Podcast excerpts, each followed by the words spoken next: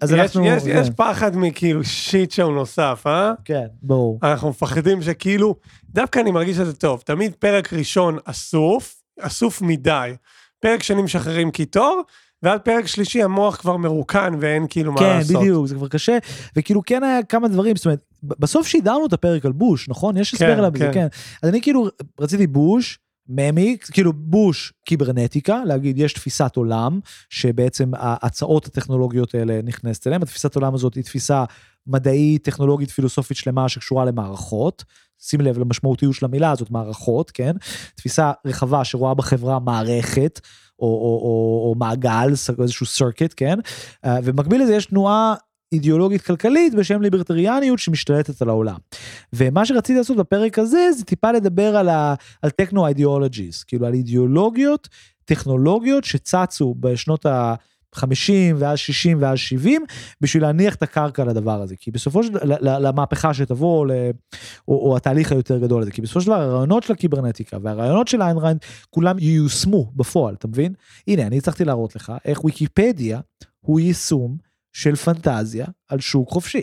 זאת אומרת, עכשיו המקים של ויקיפדיה באמת היה מעריץ של איין ראנד. והרעיון בהתחלה של ויקיפדיה נועד לחפות על רעיון יותר מוקדם שהיה לו, שזה להנגיש את כל הכתבים, כתבים שלה. הוא רצה שכל העולם יהיה ליברטריאני, אז הוא אמר ב-90 ומשהו, אה, אני אפתח אתר ואני אשים את כל הספרים של איין ראנד, הפילוסופית של השוק החופשי הקיצוני, אני אשים את את כל הספרים שלהם שם, אנשים יוכלו לקרוא אותם. ואז הוא גילה משהו כמו שאנחנו גילינו סביב מלחמת 30 השנה, שזה שאתה מנגיש מידע לא אומר שאנשים ישתמשו בו. זאת אומרת, אם אתה מנגיש מידע באינטרנט, יש גם סיכוי שבן אדם יעשה עם זה fake news או פורנו. והוא גילה שזה שאתה שם מידע באינטרנט, שם לא אומר שאנשים יקראו אותו. נתרגם את זה במונחים ויטקינשטייניאנים, זה שאתה saying something לא אומר שאנשים רואים את מה שאתה אומר. אז הוא אמר בוא נ... אז הוא בא עם פרויקט נוסף אה, בגדול. בוא נראה להם שוק חופשי. בוא ניישם מבנה של שוק חופשי. וויקיפדיה הוא פרויקט ליברטריאני בגדול מרהיב, הוא נוצר ככה כהגות, ויש משהו נורא מעניין בלראות את זה ככה. זאת אומרת, הוא מנסה, ג'ימי ווילס מנסה ליישם תפיסה ליברטריאנית, לקדם אותה, הוא מבין שלתת את הטקסטים לא עוזרים, אז הוא לוקח את העקרונות ובונה מערכת מופשטת שמייצגת אותם. ויקיפדיה היא דוגמה מזוקקת לתפיסת שוק חופשי של איין ראנד, אותו תפיסה שהוא לא הצליח לקדם בעזרת בלוגים. במובן הזה יש בזה משהו נורא נורא נורא נורא נורא מעניין ונורא מדויק, כן? והנטוורק האידיאולוגיז האלה הם דבר שיש להם היסטוריה, ואני רוצה לדבר על כמה אנשים שהיו מאוד משמעותיים שם. אז הדמות הראשונה היא מישהו בשם... אה, לא נעשה מעבר קודם? בטח. היי, אתם מאזינים להיסטוריה אינטלקטואלית גסה, תודה רבה לסמק. היי, אתם מאזינים להיסטוריה אינטלקטואלית גסה. היי, אתם מאזינים להיסטוריה אינטלקטואלית גסה. לי קוראים דור קומט ואני עורך את הפודקאסט הזה. עומר בן יעקב הוא הדובר. מה הוא רוצה, אחי? האנשים, הקיברנטיקה, הוויקי, ההוא, אין לי מושג. בכל אופן, אני נורא נהנה להקשיב לו. אז כמה מושגים שיעזרו לנו להתקדם, אז אחד זה טכנו-אוטופיזם, או תפיסה אוטופית של יושבת הטכנולוגיה, ועוד מונח שאני מאוד אוהב, אה, שהוא טכנו-מניפסטוס, שברח לי השם של ההוגה שכתב על זה, אבל זה בעצם אה, אה, אה, הרעיון שהרעיונות הטכנו-אוטופיסטים, זאת אומרת הפנטזיות על איך טכנולוגיה תבנה אוטופיה, לא נוסחו רק כאוטופיות, אלא ממש כמניפסטואים. זאת אומרת, כל, הרבה שם ממש סדרה של טקסטים שפרסמו כל מיני אנשים שממש אנשי מחשבים ראשונים, שהם בעצם מניפסט פוליטי. כמו המניפסט הקומוניסטי, כן? אבל שקשורים למחשבים. והרעיון הזה שטכנולוגיה, ובכלל השיח הטכנולוגי, הוא שיח מהפכני, שמטרתו לשחרר את הבן ולכלל להיות משהו במעט פוליטי, הוא אחד מהדברים הכי מודחקים מה, מהעולם הטק, נכון? מה הסלוגן של גוגל? Do no evil, נכון? אתה מכיר את זה? בטח, do no evil. כל הרעיון הזה של מה שבסיטקום סיליקון וואלי uh, זיקקו למשפט הקורע מצחוק making the world a better place through mp3 compression, אז הוא בדיוק העניין. הייטק יש לתוכו, בתוכו פנטזיה, נכון? על making the world a better place. אתה, אתה כל הזמן באמצע איזה מהפכה. מצד שני, האספקטים הפוליטיים של המהפכנות הזו תמיד מודחקת, נכון? זאת אומרת, זה תמיד לא פוליטי. ודווקא הדוגמאות המוקדמות הן מאוד מאוד מאוד מאוד פוליטיות. פוליטיות במובן הרחב של המילה. זאת אומרת, לדוגמה, טקסט שנדבר עליו שהוא טקסט מאוחר נקרא Computer Lib, Computer Liberation, של בן אדם מדהים בשם טד נלסון. שבעצם המציא, המציא גרסה אחרת של האינטרנט שלא זה לא איזה הצליחה. אמריקאי שרצח אנשים? אה, טד נלסון, לא חושב. היה איזה נלסון אחד. כן, יכול להיות. יש, אה, טד בנדיל יש, לא? כן. זה סתם טד, אחי. יש מלא שגם היה טדי רוזוולט, אחי. אחי, וואו. תקשיב, אני עשיתי טעות שלא אמרתי כן להפסקי, וצללנו כאילו, הכי. הכי עמוק בעולם, אחי. אז מעולה, אז תן לי להרביץ את מה שאני רוצה להרביץ, ואז אני אשחרר אותך. כמה דקות אנחנו. אבל אין, לא יהיה טרש, לא יהיה דרש, אני תן לי, אני רוצה להסביר את זה, זה לא חשוב. יהיה שום טרש. אבל עשינו ים וטרש, למה לא יכול להסביר את זה שנייה? תן לי להסביר יאללה, את זה. יאללה. יש- יש פה עניין, יש פה אידיאולוגיה ספציפית שמנהלת את החיים שלנו ואנחנו לא רואים אותה, והיא נקראת The Network Ideology, אוקיי? זה מונח של אה, הוגה היסטוריון שאני קראתי כמה טקסטים שלו נורא מעניינים בשם פלישי, הוא היסטוריון צרפתי, והוא מדבר על האינטרנט imaginaire, על, ה, על, ה, על הדימוי של האינטרנט ועל הפנטזיה, על הפנטזיה הפוליטית שמאחורי האינטרנט. והדבר הזה בעצם מתחיל בשנות ה-50 עם רעיון שבני אדם ומחשבים יכולים להתחבר. בעצם אחד מהרעיונות המשמעותיים הוא interface. הרעיון הזה שיש interface, יש ממשק בין אדם לבין טכנולוגיה. בוא תחזור שנייה לצ'רלי צ'פלין. איך נראה המפגש בין אדם לטכנולוגיה אצל צ'רלי צ'פלין? קומי. קומי, קומי וגם מכני, אתה נשאב, זה, זה מפגר, נכון? בקולנוע המדהים של ז'אק טאטי, שדיברנו על זה קצת, רואים אותו דבר. התיעוש והמודרניזציה של החברה הצרפתית מתרגמת אצלו כהשמדה של חיי הכפר הצרפתי, עלייה של פריז מודרניסטית מכנית, ובעיקר המון צנרת. המון צינורות, יש המון צינורים, צינורות מפלסטיק. גם אצל טרי גיליאם בסרט ברזיל שכבר הזכרתי ואני אמליץ לאנשים לראות שוב, הטכנולוגיה והקדמה הטכנולוגית מוצגים דרך צינורות לא נוחים שמוציאים כל הזמן עושים ים ברעש והם לא, והם לא, אתה מבין מה אני אומר? הם לא עובדים כמו שצריך, כן? בעולם הדיגיטלי ובפנטזיות של הטכנו מניפסטו ובעולם הדיגיטלי באופן כללי, הממשק בין בן אדם למחשב הוא דבר נורא נעים. לדוגמה, ברמיות שנייה קלישה, תחשוב כמה נעים לפתוח אייפון. באמת, זו, חוויה נעימה בצורה בלתי רגילה. אנחנו כל הזמן מנטפים את האייפון. בכלל, אמור להיות סימפל, נכון? UX, מדברים על UX. צ'רלי צ'פלין זה גם UX במובן מסוים, אתה מבין? אוי אוי, זה פשוט מקצוע. אם יש פה UXרים, אני מצטער. דרך אגב זה ביזיון שזה נקרא. X, אתה מבין שזה נקרא UX, זה אפילו לא ראשי תיבות, זה אמור להיות UE. הם עובדים שם עם כל מיני מסכים user אפורים. experience, והכפתור פה והכפתור שם. experience, למה זה X? כי זה experience, זה הכי מפגר בעולם. והממשק, אבל ב- כן היה סיפור יפה. איך שלימדו, אני הייתי בקורס Mhm. UX. כן. ב... לא רוצה להגיד בקול רם איפה למדתי, אבל הייתי שמה, ואז בשיעור הראשון הוא אמר, היה את המטוסים הגדולים האלה של הצבא האמריקאי, לא זוכר את השם, לא משנה. והם קלטו שכל פעם בנחיתה, הם, אה, רגע לפני נחיתה, הם, הם עושים נחיתה לא מוצלחת, פה נשבר כנף, פה נשבר איזה מנוע. והביאו פסיכולוג ל- לדבר עם, ה... עם אותם טייסים, לבדוק מה ה fucking vibe. ואז הוא קלט שהם מיקמו שם את הכפתורים של הנחיתה בצורה שמבלבלת את הטייסים. ואז הוא אמר, חברים, הבעיה היא לא במטוס, היא באיך שמיתגנו את הימין והשמאל וצריך לעשות ככה, ואז, חברים, הומצא ה-UX. Next thing you know, 50 שנה אחרי זה, וואו. וואו, איזה כל, סיפור. כל 50 שנה אחרי זה, כל מיני שוות ויוגבים נכונים קיבלו 20K בשביל שאנחנו נלחץ על הכפתור של בנק פועלים בצד ימין, בדיוק. ולא בצד אתה שמאל. מבין איזה חתיכת קשקוש זה? וכולכם בני זונות. בעצם יש, יש בדיחה שנקראת UX, זאת אומרת, זה פשוט בדיחה, אין דרך לתאר את מה שתיארת לי עכשיו, זה בדיחה, ומה שהיא עושה, זה בשביל להעמיד פנים שהיא מקצוע בשל עצמו, זה ורטיקל, כן, זה, זה מקצוע אמיתי שצריך ללמוד, אחי, אתה לא, זה לא חרטא, זה לא, זה לא מונח שהמצאנו לפני ארבע דקות באיזה חברת הייטק, זה היסטוריה, אתה עכשיו סיפרת לי סיפור שלפי דעתי כולו היה שקר, מא' עד ת', על איזה אירוע שהוא בכלל עוסק ב... זאת אומרת, זה אירוע צבאי שקשור לבקרת איכות, אני, זאת אומרת, זה, זה אולי, במקרה הכי טוב אני אאפשר להגיד שזה, שזה, שזה קשור לפסיכולוגיה, אה, פסיכולוגיה. ארגונית, לא, זה פשוט מטורף. אתה, לא, זה, זה, זה דבר משוגע, זה כמו להגיד לי, זה המקבילה של לבוא ולהגיד, השואה היא ההתחלה של ה-UX. למה?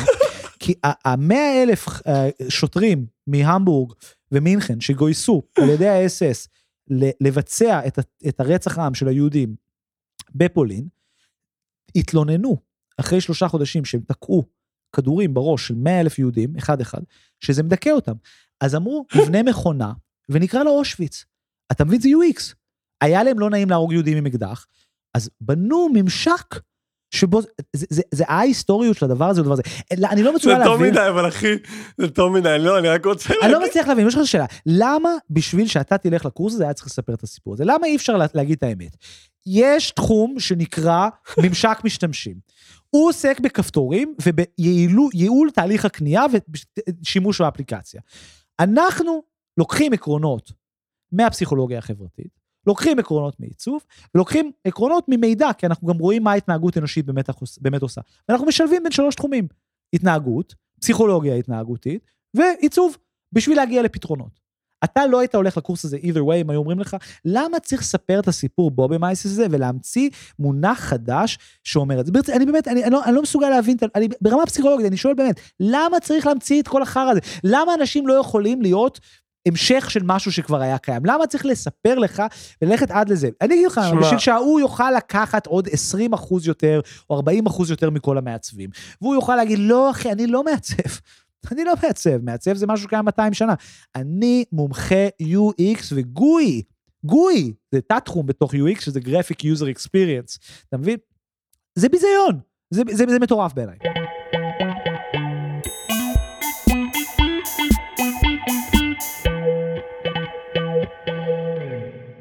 זה היה צ'אנק מדהים, אחי, זה היה צ'אנק מדהים.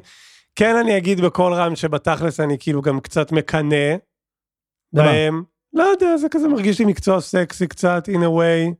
אה, בתוך ההייטק? כן, אין ספק שזה עדיף להיות, עדיף מהדיעות הדב-אופס, כאילו, חוץ מבחינת השכר כמובן. זה חוזר לנקודה שאמרתי בפרק 2 או 3, זאת אומרת, אז למה, המחיר הוא תמיד קול. למה צריך. הם משלמים, ככל אוקיי. שזה יותר קול אתה מרוויח פחות.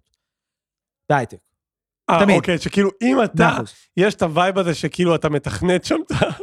מתכנת שם את הדברים בפרונט, אתה מתכנת שם את הדברים, וזה שאוט אאוט למאזין איתי, ש... הבן אדם שמרוויח הכי כסף במדינת ישראל, הוא הבן אדם שעובד על microprocessors לטילים נ"ט, אחי, שנייה. להערכתי. shout out למאזין איתי שעשה לי קורס בקורס תכנות למתחילים. אז אז, אז הוא אומר, אחי, כפרה, כשאתה ב front-end, אז אתה כאילו מין מעצב את הדברים, ואז כאילו פתאום מתגלה לך משהו ויזואלי, קופסה. כן. אבל בחבר'ה של המאחורה, של, ה, של ה backend, הם כאילו מין לוחצים על מלא כפתורים, ואז יוצא כאילו חמש. כן. וכזה, יש!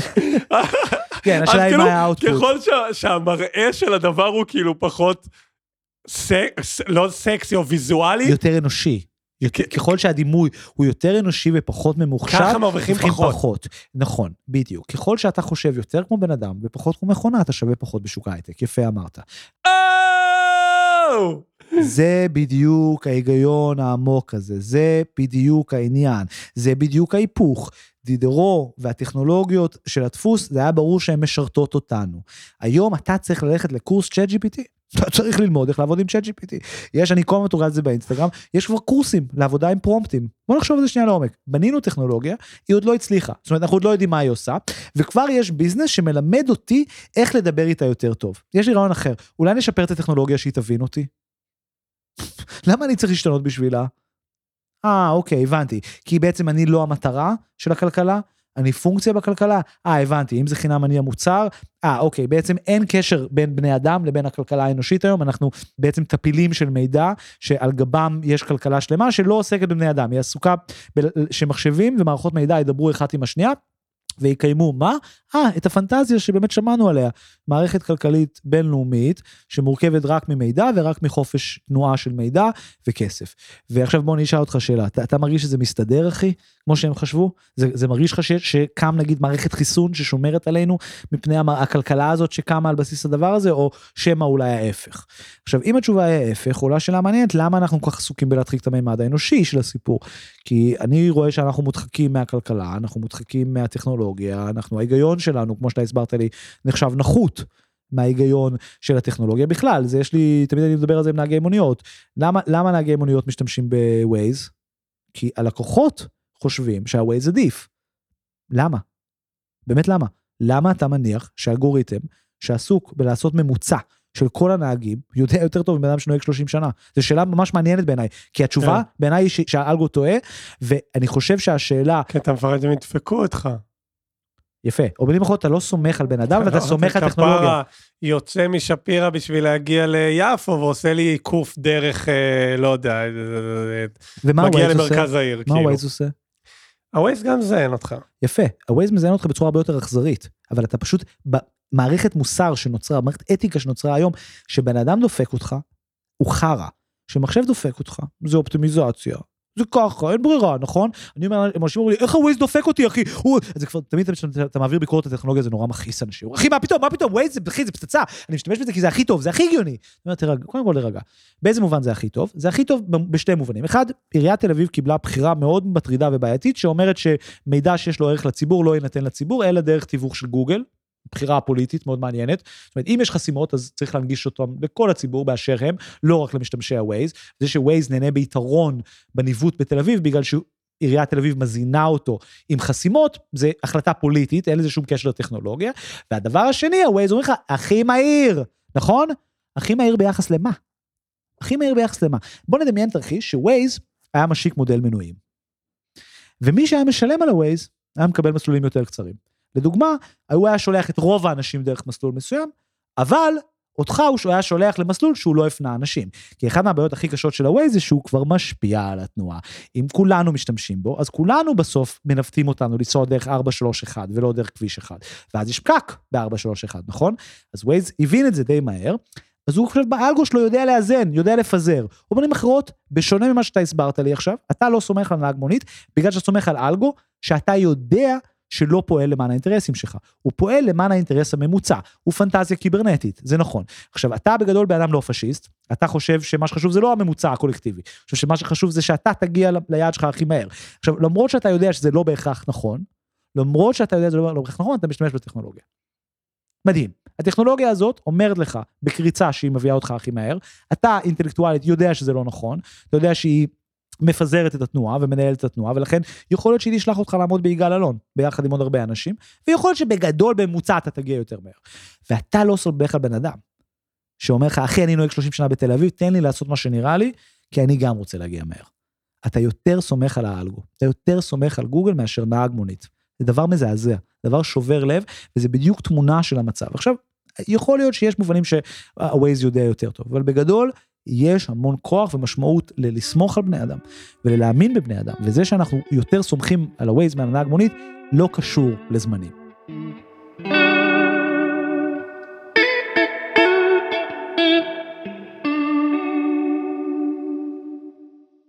מה זה ורטיקל, אחי? אני לא יודע, זה גם איזה לוק שלהם. ורטיקל זה כאילו מין, אתה כאילו, זה סוג דבר, אתה מבין, זה תחום פעילות או תחום מקצוע, או, או, או, או משהו בתוך זה, זאת אומרת, זה, זה, זה משהו ש... אה, הבנתי, זה משהו שרץ לאורך, אתה מבין? זה ורטיקל, זה לא הוריזונטל.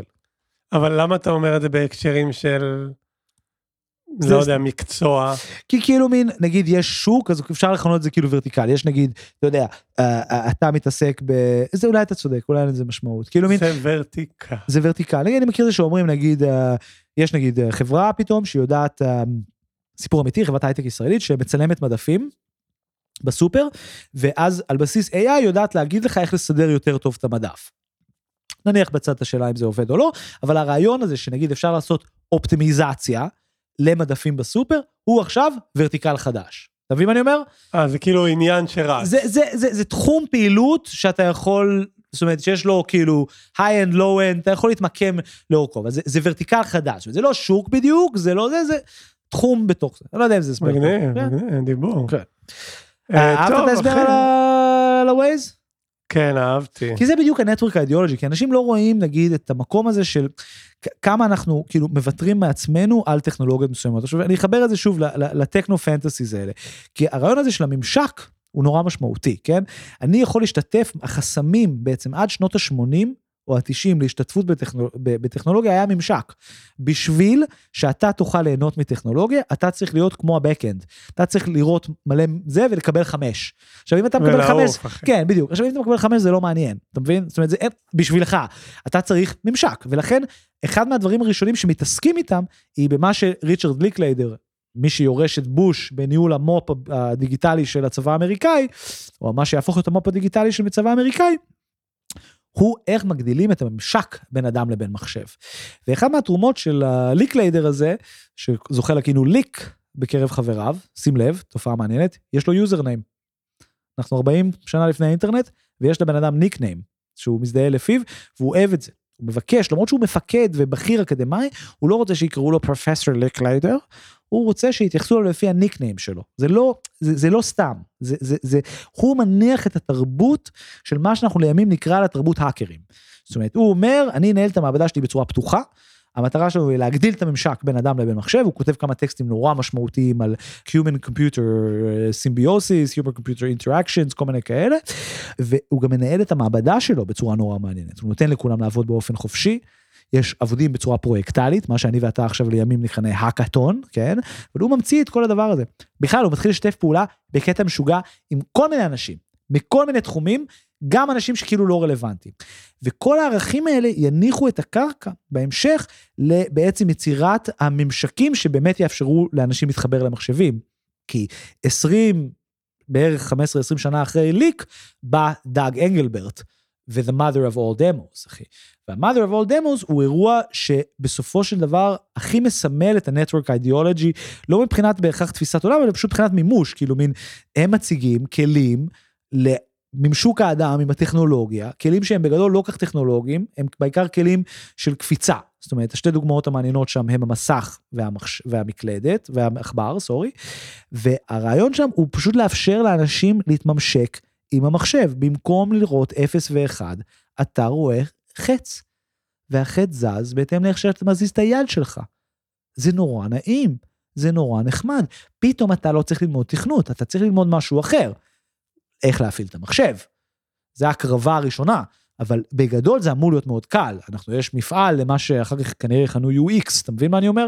הרעיון של האינטרפייס והממשוק הם נורא נורא נורא משמעותיים, והם פועל יוצא של מבנה ארגוני חדש, שבשלב הזה הוא עוד מדעי, אבל של בעצם hackers, של אנשים שמנסים באופן מבוזר ובאופן לא מרוכז לפתור בעיות, כי ליקליידר וגם דאג לא האמינו בריכוזיות. נכון? אנחנו, אנחנו, זה, הם קצת קיברנטים. הם אומרים, אני צריך להביא את האנשים הכי טובים למעבדה שלי, פשוט לתת להם לרוץ. כאילו, אני לא צריך להיות הנאצי של המקום הזה, ההפך, זה צריך להיות פתוח. ואם יש איזה ילד בן 14 שמתגנב לתוך המעבדה, ודווקא נראה שהוא יודע מה הוא עושה, בוא ניתן לו לעבוד. זה לא משנה שהוא לא משלם שכר דירה, שכר לימוד לאוניברסיטה. זה לא משנה שהוא לא יתקבל לעבוד פה. הכל טוב, זה בדיוק התרבות DIY, ה-do it yourself, שהיא הבסיס לתרבות ההאקרים. אבל שים לב איך שוב, אנחנו, אנחנו מהדהדים את כל העקרונות של הרשתיות הזאת, אתה מבין? של, של הקיברנטיקה, כן?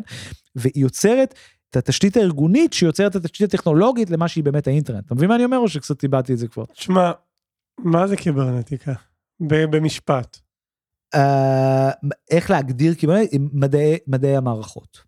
קיברנטיקה היא, היא the study of networks and systems ובעיקר self-regulating uh, systems uh, כאשר המטרה היא למצוא מנגנונים או, או מבני או מבנים של רגולציה שצצים באופן טבעי מתוך מערכות ואז לנסות להנדס מערכות שמתפקדו ככה. לשם הדיון הפנטזיה על האינטרנט יושבת על הפנטזיה על גוף האדם. זאת אומרת הרעיון שאם כל העולם יהיה מחובר לאינטרנט י, י, יעלה מתוך זה משהו שהוא כמו כמו כמו האנושיות אתה מבין מה אני אומר הוא אתה מבין מה אני אומר? זו נקודה נורא מורכבת, אבל היא נורא משמעותית. יש את השיר הזה של מאיר אריאל, של לא תתפוס אותי"? לא, כן? לא, לא הבנתי את. לא, לא, זה לא זה. לא, כאילו... פשוט שכאילו זה, אתה לא... לא, לא, אה, לא אה, אי אפשר לגעת בזה אחי, אתה לא תתפוס לא, את זה. דווקא אני כן מרגיש שאפשר לגעת בזה, אני פשוט מרגיש שאני לא ברור, כאילו, הנקודה היא שיש פנטזיה ענקית, טבעית, או שיש לה אספקטים טבעיים, שקשורה להתייחס לכל העולם כאסופה של פרטים בודדים שרק צריכים שישחררו אותם מכבלי המדינה ויחברו אותם אחד אל השני.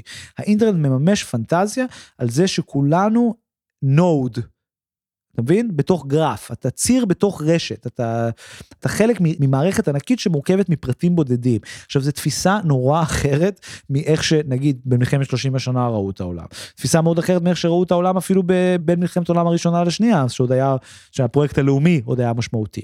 אבל ברקע שם יש פרויקט אינדיבידואליסטי שמנסה לייצר את העולם כמערכת ענקית. או, לא תתפוס אותי, לא תתפוס אותי, לא תתפוס אותי.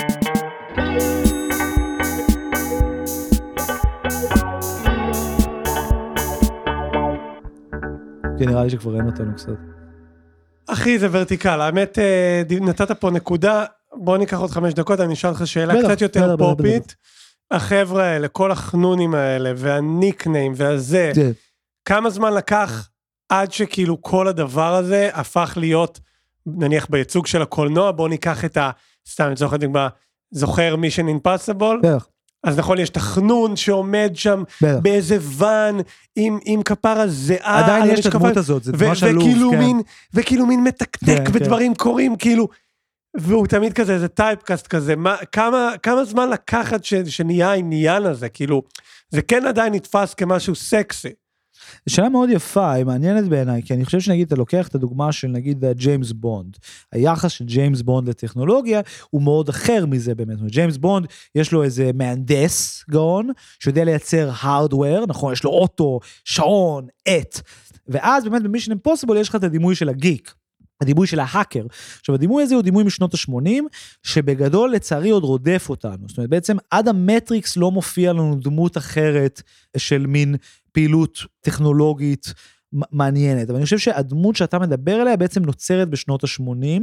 יש לי פרק שאני רוצה שנעשה על הפסיכולוגיה של הגיק, ועל ה... ועל ה... ועל ה... בכלל, על הלוגיקה של גיק קלצ'ר uh, ושל האקרים, uh, כי אני חושב שזה נושא נורא נורא נורא נורא מעניין, אבל הדימוי הזה נוצר בשנות ה-80, והוא גם מאוד קשור ל... בעיניי למוזיקה, זאת אומרת, הוא קשור לגאראז'.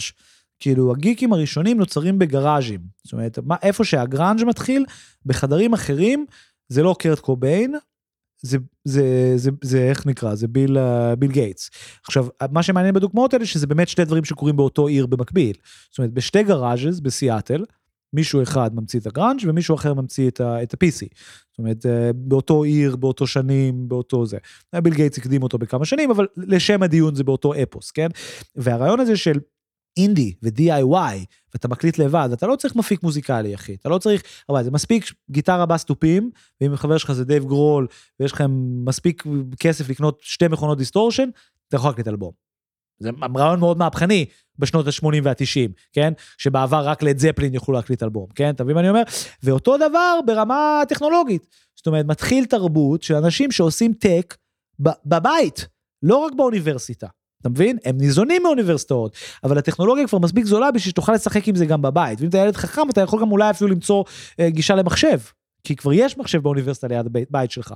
ואם מי שמנהל את המעבדה הזאת הוא, הוא תלמיד של ריצ'רד ליקליידר, או של דאגלס אנגלברט, לא מפריע לו שאתה בן 14. הוא עף על זה שאתה גאון ואתה בא לספרייה כל יום. והוא ייתן לך כמה גישה שאתה רוצה למחשב, ואתה יכול לעבוד עם החוקרים שלו, כי בחדר הזה, אחי, אין גבולות. ובחדר הזה אין היררכיה. כולנו פשוט אינדיבידואלים בתוך רשת. ואם אתה חכם, תביא את זה, אחי. לא מעניין אותי מה המומחיות שלך. אתה מבין? אתה מזהה את הקשר כבר למה שדיברנו בהתחלה? זאת אומרת, היכולת לאפשר להאקר, להגיד, בואנה, זה ילד גאון, בוא ניתן לו להיות באוניברסיטה לעבוד איתנו, יושב על הרעיון הזה שמומחיות לא משנה. זה בדיוק ההפך מה-2 old white guys. ה-2 old white guys אומרים, אני רק רוצה מי שעשה תואר ראשון ושני, ועכשיו מגיש לי הצעה להשתתף פה כדוקטורנט. ככה האוניברסיטה עובדת.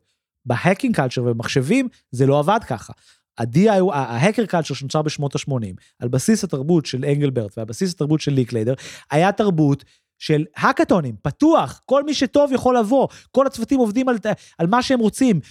אתה מבין מה אני אומר? ואז בהמשך, באמת ב-80's, במקום בשם MIT Media Lab, נתנו לילדים לבוא. פשוט נתנו לילדים להגיע. אם היית ילד שהתעניין במחשבים, נתנו לך לבוא למעבדה. לא הפריע להם שאתה לא משלם ל-MIT. בכלל, אם היית תלמיד ב-MIT, לא הפריע להם גם שאתה לא הולך לקורסים שלך, ואתה רק עושה ג'וינטים כל היום ב-MIT Media Lab. לא, לא הפריע להם. כי העניין הפורמליסטי הוא לא מה שחשוב, מה שחשוב זה מה העבודה שאתה עושה על הפרויקט הדיגיטלי שלנו, אתה מבין? זה קצת מזכיר את האופן הזה שאנחנו לא יודעים מי הם עורכי ויקיפדיה, נכון? זה בדיוק העניין עם usernames. אתה רוצה ייצוג דיגיטלי שאומר, אני שווה לכל שאר ה users, עכשיו תשפטו אותי רק על בסיס מה שאני עושה. לא משנה מי אני, מה זה משנה אם אני דוקטור או ילד בן 13. אם אני פצצה בלתכנת, קח אותי לעבודה, נכון? זה בדיוק התרבות של ה tech. זה אומר, זה בדיוק free and open, אנחנו לא, זה, זה פנטזיה נורא איין ראנד. אנחנו לא יכולים להגביל אנשים. עכשיו, ברור, יש לזה גם הרבה צדדים טובים, כן? אבל אני מנסה לחבר את כל הדברים האלה, דוגמה נורא יפה, לאיך תרבות אמצ'רס ותרבות, ותרבות אנטי מומחיות, היא הבסיס לטק. זאת אומרת, ביל גייטס יוצר את כל הדברים האלה באופן או עצמאי, אתה מבין? כל הדברים המעניינים שקורים ב-MIT Media Lab הם לא פרויקטים שקיבלו גרנטים של, של מיליוני דולרים. תשמע, אהבתי על הדוגמה הזאת. עוד מילה על נירוונה ונסגור את הפרק. Uh, אני ממש מרגיש קצת רע שנתתי את זה כדוגמה, כי אני מניח שגם לא כל כך דייקתי ב, בשנים, ואני בטוח שיש הרבה אנשים שעשו garage music לפני זה, פשוט אהבתי את הביטוי של garage.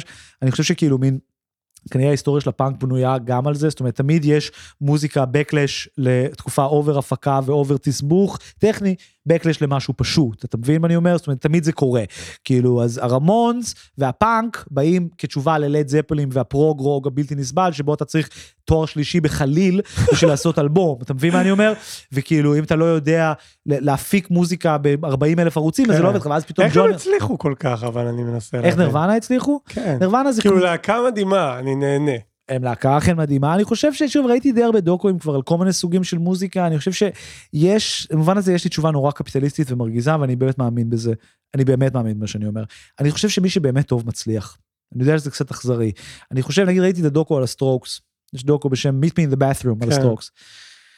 אין- אין עולם שהם לא היו מצליחים, אתה מבין את זה? כאילו רואים את זה שם, זאת אומרת, הם, הם התחברו כמו ארקטיק מאנקיז, הם נפגשו בגיל 16-17, הם מנגנים ביחד, אתה שומע אותם מקליט, אתה שומע את ההופעה הראשונה שלהם, אחרי שהם חצי שנה ביחד, הם נשמעים כאילו הם מנגנים ביחד 25 שנה, זה fresh וזה tight ברמה שאי אפשר לתאר, זה מדהים.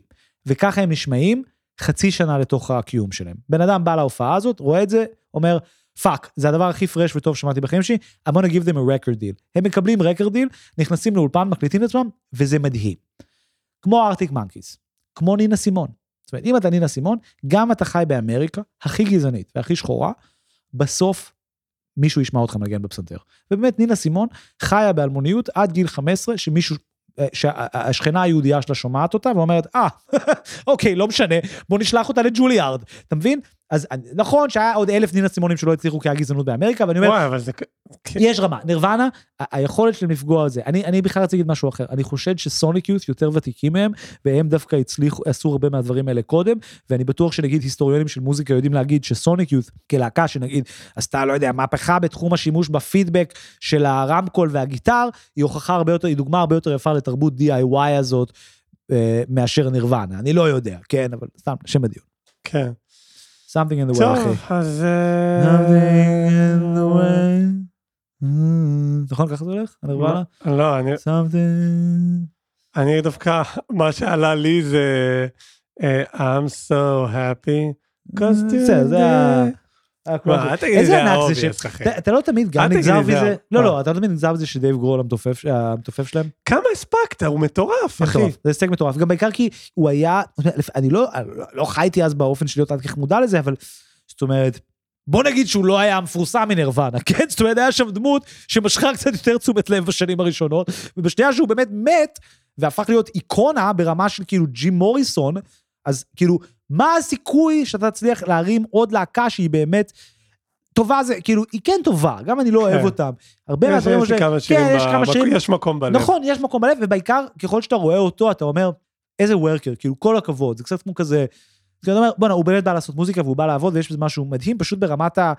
כאילו, הפוקוס של הזה. הבן אדם היחיד בעיניי, שהיה לו את המזל הדומה לזה, הוא ג'וני רוטן. ג'וני רוטן סולן סקס פיסטולס, שהוא כמובן לא הבן אדם הכי מפורסם מהסקס פיסטולס, נכון? סיד וישס הוא הבן אדם הכי מפורסם מהסקס פיסטלס, והוא פאקינג מת, נכון? אני צודק? אתה מסכים איתי? האמת שאני לא יודע כלום. אוקיי, אז זה כן, כאילו, הסולן שלהם הוא לא מי שהיה מפורסם. מי שהיה מפורסם בסקס פיסטלס זה הגיטריסט החתיך, שמת בגיל נורא צעיר.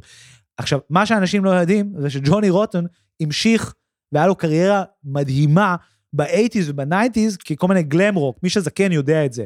כאילו, היה לו, נגיד YIP, היה לו הרכב, ובדיוק ראיתי ולסים בשיר, בגלל זה נזכרתי בזה. יש שם שיר מדהים של This no love song, this no פה. זה שיר 80's, כאילו, אה, אני זה. זה, זה ג'וני רוטון, כאילו זה ההרכב הבא שלו. אין מצב שככה הפרק יסתיים, אולי אני אביא את זה מנקודה אחרת. כאילו, אני לא אתן את כל אבל אני בעד כן שתסיים ב- This no love song, this no love song, פה, פה, פה. מה, לשים את השיר? אם אתה יכול. פחות אבל- מ-15 שניות, שלא יתבעו אותנו. הרי לספוטיפיי יש מנגנון ניטור אוטומטי של הפרות זכויות יוצרים, כי חס וחלילה שמישהו ישתמש במוזיקה בלי לשלם לספוטיפיי אחוזים על זה.